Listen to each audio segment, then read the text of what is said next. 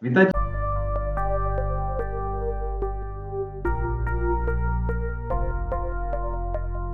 po dlhšej prestávke pri ďalšom podcaste študentskej firmy Divergent. Opäť tu, mojom, tu po mojom boku sedí môj kolega Mišo Šulko. Ahoj Mišo. Ahojte. Na úvod by som chcel vyzdvihnúť úspechy, ktoré sa nám ako študentskej firme podarilo dosiahnuť. V rámci programu Aplikovaná ekonómia pod záštitou Ja Slovensko sme sa umiestnili medzi top 5 firmami na celom Slovensku a týchto 5 firiem si zopakuje veľtrh ešte raz. Ja by som sa chcel poďakovať všetkým členom našej firmy, ktorí sa podielali na tom celom úspechu a veríme, že naša púca ešte neskončila a dostaneme sa až na medzinárodné finále do Litvy. Ale poďme si predstaviť našich dnešných hostí. Sú nimi pani učiteľka Gabriela Antalová a žiačka druhého ročníka Betka Chmelková.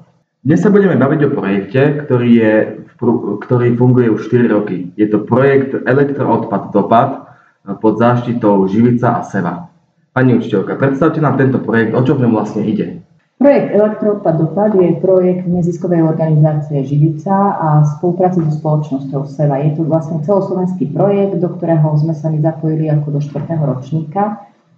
Beží v podstate na celom Slovensku v rámci základných a stredných škôl. Cieľom projektu je začleniť tému elektroodpadu do výučby a posilniť tým myšlienku zodpovednosti za naše životné prostredie v mladej generácii. Má viesť žiakov prostredníctvom rovesníckého a bádateľského vzdelávania k väčšej zodpovednosti a zodpovednej spotrebe v bežnom živote.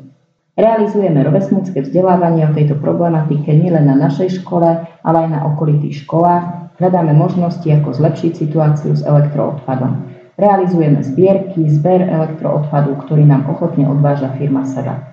V rámci projektu sme sa vyškolili spolu s dvomi žiačkami našej školy a škole bol aj poskytnutý kontajner na zber elektroodpadu.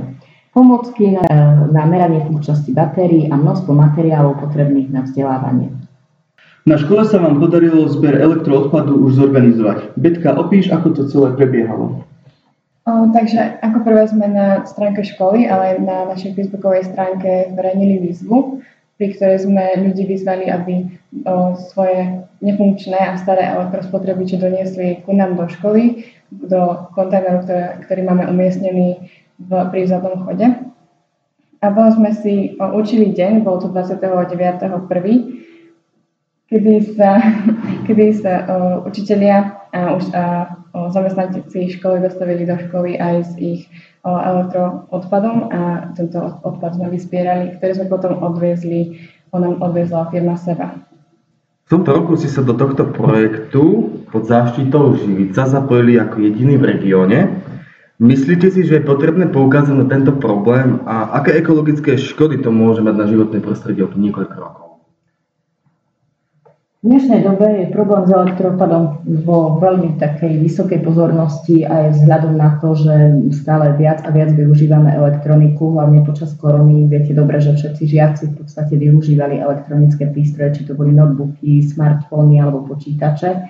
Tých prístrojov je stále viac a viac v našom okolí a potom je zase aj problém v tom, že tie nefunkčné prístroje, určite to sami doma poznáte, máte hoci kde naskladované, neviete čo s nimi, keď sa pokazia, je problém ich niekde odhodiť.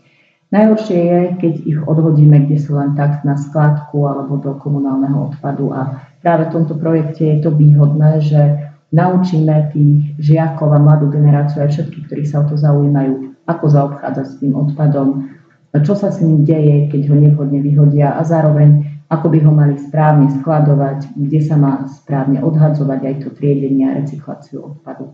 Myslím si, že toto je veľmi dôležité, lebo naozaj tá elektronika nadobúda stále väčší a väčší význam v našom živote a je potrebné o tom vedieť čoraz viac.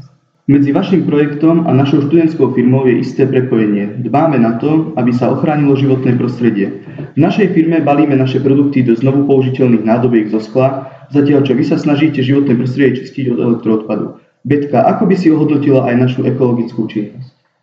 Takže mne sa vaša ekologická činnosť veľmi páči. Páči sa mi, že používate o, použiteľné o, nádoby, ale aj ekologické zdroje, ktoré sú veľmi výhodné a páči sa mi aj o, čo trošku mimo ekologickej činnosti, ale páči sa mi, že vyrábate masla, ktoré sú z bio, bio zdrojov našich podcastoch sme zatiaľ stále mali rubriku krátkych otázok, na ktoré sa dá odpovedať jedným slovom.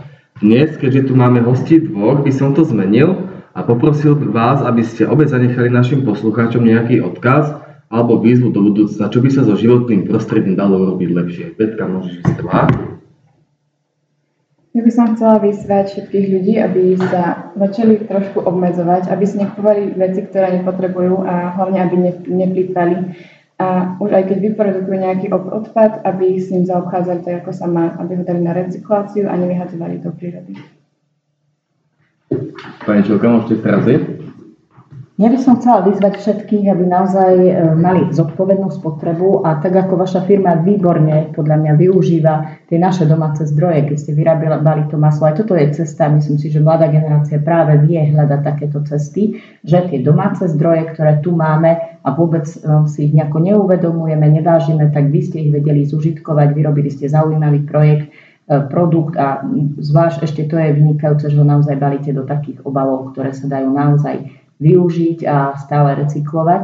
Takže táto cesta podľa mňa vedie k tomu, že naozaj to naše životné prostredie bude lepšie vďaka vašej mladej generácii, lebo vy už na to rozmý- nad tým premýšľate, kým my si to musíme uvedomovať a učiť sa to.